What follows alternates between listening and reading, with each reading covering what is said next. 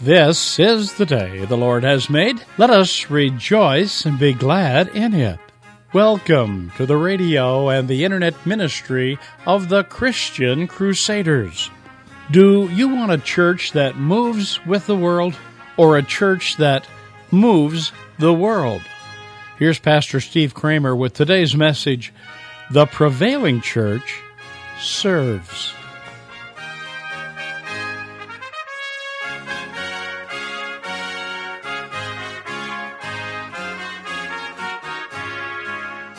Today we're going to look at what Jesus says is a key principle by which his church is to operate if we are to make a difference in this world. I hope you'll stay with us as we bring to a close our sermon series, The Prevailing Church. We begin in the name of the Father, the Son, and the Holy Spirit. Amen. Would you pray with me? Father, we thank you for the gift of your holy word that feeds our hungry souls and quenches our thirsting spirits. We thank you most of all for the Word made flesh, Jesus Christ, our Savior and King. Amen. Our reading for today is from Matthew chapter 20, beginning at verse 17. And as Jesus was going up to Jerusalem, he took the twelve disciples aside, and on the way he said to them, See, we're going up to Jerusalem, and the Son of Man will be delivered over to the chief priests and scribes, and they'll condemn him to death and deliver him over to the Gentiles to be mocked and flogged and crucified, and he'll be raised on the third day. Then the mother of the sons of Zebedee came up to him with her sons, and kneeling before him, she asked Jesus for something. And he said to her, What do you want? She said to him, Say that these two sons of mine are to sit, one at your right hand and one at your left, in your kingdom. Jesus answered, You do not know what you're asking. Are you able to drink the cup that I am to drink? They said to him, We are able. He said to them, You will drink my cup, but to sit at my right hand and at my left is not mine to grant, but it's for those for whom it has been prepared by my Father. And when the ten heard it, they were indignant at the two brothers. But Jesus called them to him and said, You know that the rulers of the Gentiles lord it over them, and their great ones exercise authority over them. It shall not be so among you. But whoever would be great among you must be your servant, and whoever would be first among you must be your slave. Even as the Son of Man came not to be served, but to serve, and to give his life as a ransom for many. Dear friends, a renowned Christian author from the last century named G.K. Chesterton wrote these instructive words for the church. We don't want, as the newspapers say, a church that will move with the world. We want a church that will move the world. Now, having read the Gospels and what Jesus said about the church and the kingdom, I think he would say, well said to that statement. For the past few Sundays, we've been learning from, from Jesus about being his prevailing church in the world. So far, we've learned from him that a prevailing church is built upon a strong confession of faith in Christ Jesus alone. It has a strong commitment to the cause of Christ. It's also strongly committed to community building and unity. And the prevailing church must have a strong emphasis on God's grace. Today's passage is our final bit of instruction from Jesus.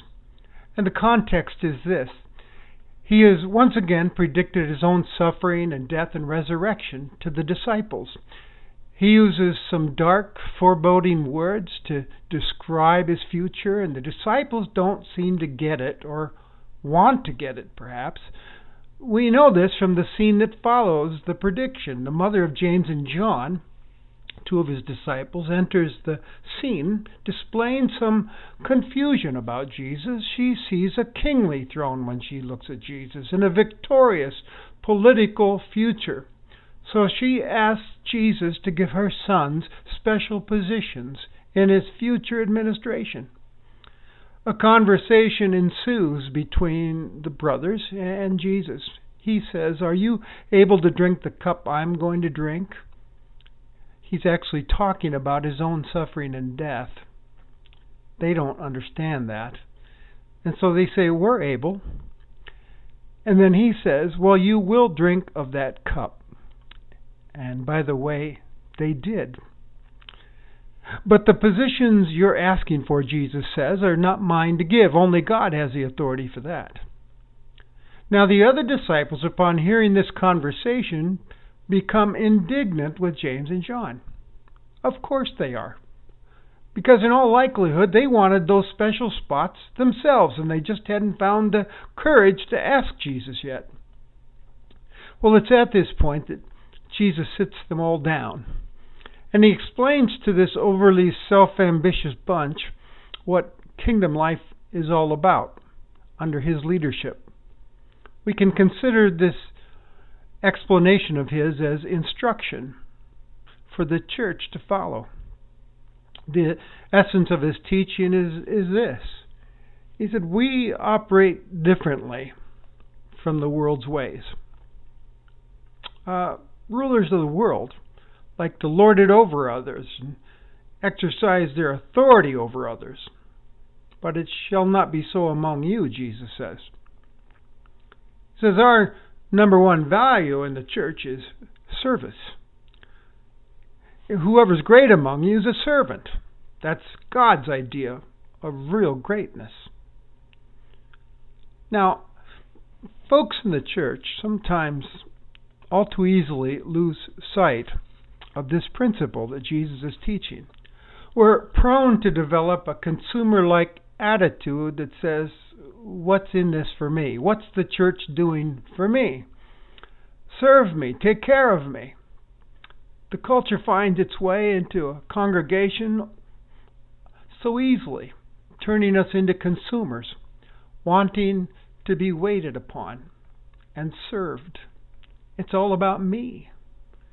And sometimes there is power grabbing and attention grabbing in the church as well. Pastors, as well as other formal and informal leaders in the body of Christ, get to thinking to themselves, this is my church. And it should operate the way I think it ought to operate. I've found that it's very easy to be tempted to shoot for stardom in the church instead of servanthood. Stardom looks so much more glamorous because the applause of others feels wonderful. We like to have people look up to us and think that we are something special.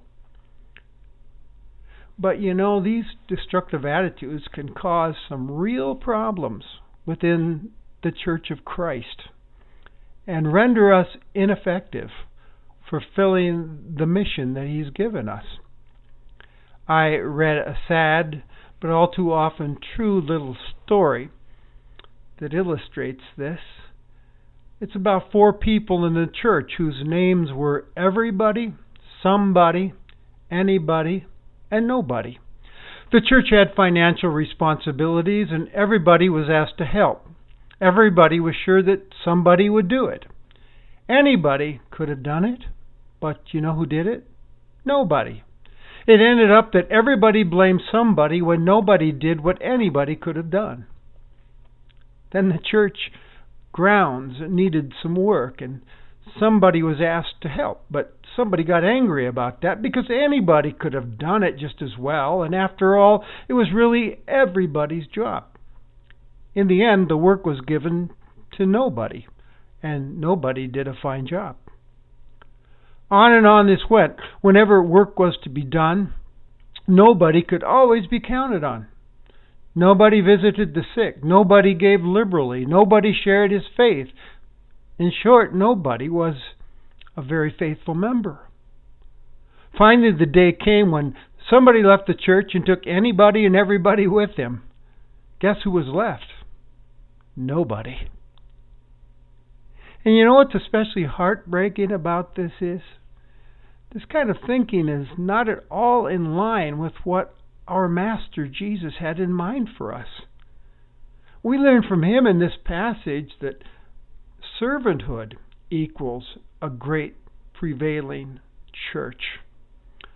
A great church is filled with great people who, out of love for Christ, serve passionately serve others around them.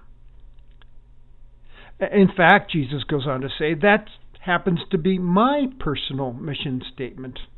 The Son of Man did not come to be served, but to serve, and to give his life as a ransom for many. Now, if you are a follower of Jesus Christ, a subject of his kingdom, and I really hope you are, then seriously consider this truth that we've just learned. You are following a king who came to serve, not be served, who gave his life as a ransom for many, for you, and for me. He's a servant king. He gave himself away for the sake of others. As we learn from Paul in Philippians 2 as he's encouraging servanthood. He says, Have this mind among yourselves, which is yours in Christ, who, though he was in the form of God, did not count equality with God a thing to be grasped, but emptied himself by taking the form of a servant. Being born in the likeness of men, and being found in human form, he humbled himself by becoming obedient to the point of death, even death on a cross. And he goes on to say, and God exalted him. Ultimately, at the cross, Jesus emptied himself out for us to pay the ransom for our sins. He gave himself for us so that we might be set free from sin and its consequences. That was his sole purpose in his life the cross. To serve us through the cross. The entire existence of our King named Jesus is summed up in a single word, then service. And it was a service that knew no limits that went all the way even to a cross where he died as the suffering servant for a sinful humanity. So if Jesus is all serving and, and all about serving, then what's his church to be all about? Well, serving, of course. A serving church is what makes a great church. We walk in the footsteps of Jesus when we serve, as we serve Him, as we serve one another, as well as the world around us. First, we serve Him. We, we serve Him out of love for Him. We serve because He first served us. Our service is grateful, obedient, responsive living to our Master, Jesus Christ. And we serve Him by serving one another in the church. There are so many ways to be doing that. The, the possibilities are just enormous. Even today, with this dangerous pandemic going on around us, we can still be servants to one another. We serve one another by faithfully checking in with one another, even when we perhaps can't worship together as we're used to doing we lovingly keep in touch. We keep tabs on one another. We hold one another accountable, and so on. And when we are able to be together, and I know some churches are able to open up now uh, with some limitations, then we serve when we wear our masks around one another and practice good social distancing in order to protect others around us from getting sick. It's our way of saying to one another that we care. That's a given for us as Christians who are commanded to love one another as Christ loved us. And we share and we serve what we have by by share we serve by sharing with what we have with those who have lost jobs and income during this terrible time. We generously help them out in their times of need. We give of ourselves. I was touched recently by a Facebook post from a friend of mine in my former congregation, and it said, If you are someone that's needing financial help, please call me. I want to help you in whatever way I can. That touched my heart. Uh, we also pray for one another's protection and welfare and spiritual growth and for ministry opportunities for one another. These are ways of serving. And of course, those of us who live in our our own households together, practically feeling on top of each other some day, some days, uh, we're living so close with one another 24 hours a day now, as some even work from home and parent at the same time.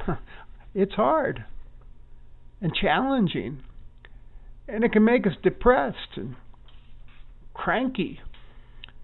Therefore, it becomes all the more important to find little ways to serve and show love and pick each other up on a daily basis. To pay attention to one another and to look at one another and listen to one another so no one feels alone. We can serve in Christ's name outside the congregation and outside of our family as well. Even today, with what's going on around us. We can serve by giving of the resources that God has blessed us with.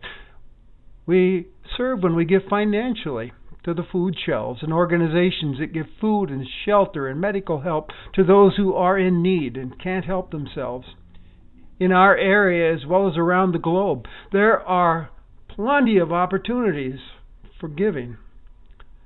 There's a lot of hurt and hunger going on around us.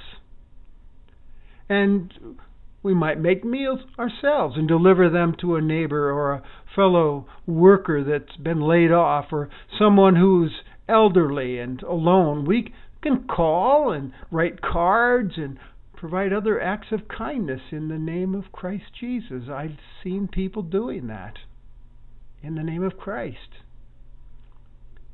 We serve by showing concern and kindness right in our own little neighborhoods checking in with our neighbors who are walking by, calling out to them from a safe social distance and asking them, How are you holding up these days? Offering to pray with them or pray for them about their concerns. That's serving. And again, we wear our masks and we practice social distance. We do that out of love for our neighbor. It's it's a loving action that you do in the name of Christ and it speaks loudly that I care about you and about your health. So let's not let the local church be sidelined by anything, ever. The prevailing church of Jesus finds opportunities and creatively makes opportunities to keep on serving in Christ's name. It's not complicated, it doesn't have to be, but it makes a difference and it pleases Jesus, our servant king. And what's the result? Well, our king tells us earlier on in Matthew's gospel.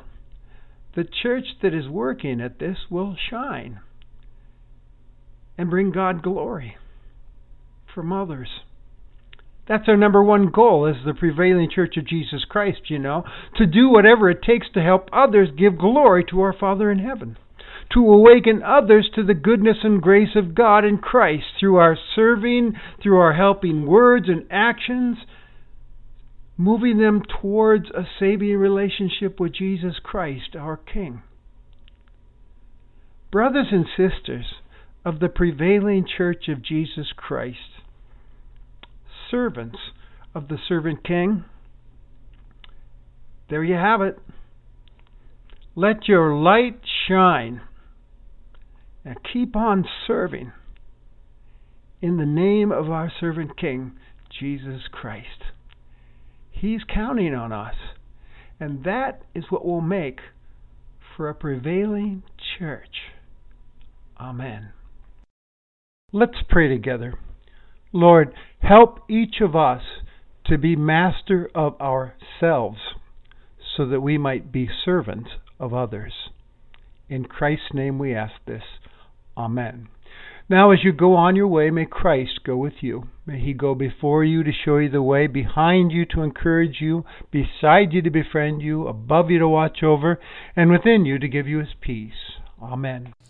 You've been worshiping with the radio and the internet ministry of the Christian Crusaders. If you'd like to listen to today's message again, you can find it on one of three podcasts. The first podcast, called the CC Broadcast, is where weekly services are archived. The second podcast, called the CC Podcast Conversations, is where we archive inspiring interviews with interesting Christians, such as gangster and murderer Ron Gruber and NFL football player from the University of Iowa, Ike Boettger and other interesting and inspiring interviews. The third podcast, called the CC Podcast Daily Dose Devotionals, is where we host our daily Bible overview with six minute devotions. These podcasts can be subscribed to on Apple Podcasts, Google Podcasts, Spotify, and others.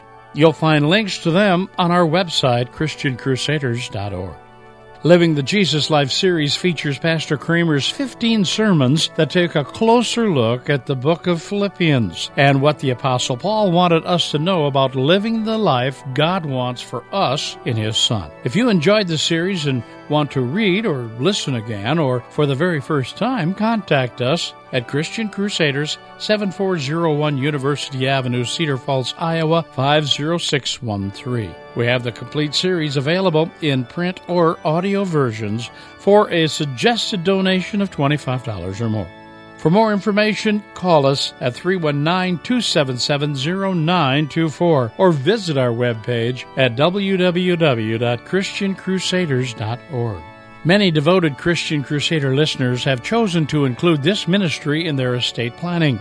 In this way, these donors have a legacy of faith in Christ that extends far beyond their time on earth. To learn more about including Christian Crusaders in your estate planning, call us at 1 888 My Faith. That's 1 888 693 2484 or visit us on the internet, ChristianCrusaders.org. It's a convenient and secure way to support this ministry with your credit card. We thank all those who support this ministry with their prayers and gifts. You've been worshiping with Christian Crusaders, and we pray you'll join us again next Sunday on this station. Conducting the service was our speaker, Pastor Steve Kramer. Christian Crusaders has been broadcasting and podcasting biblical truth since 1936.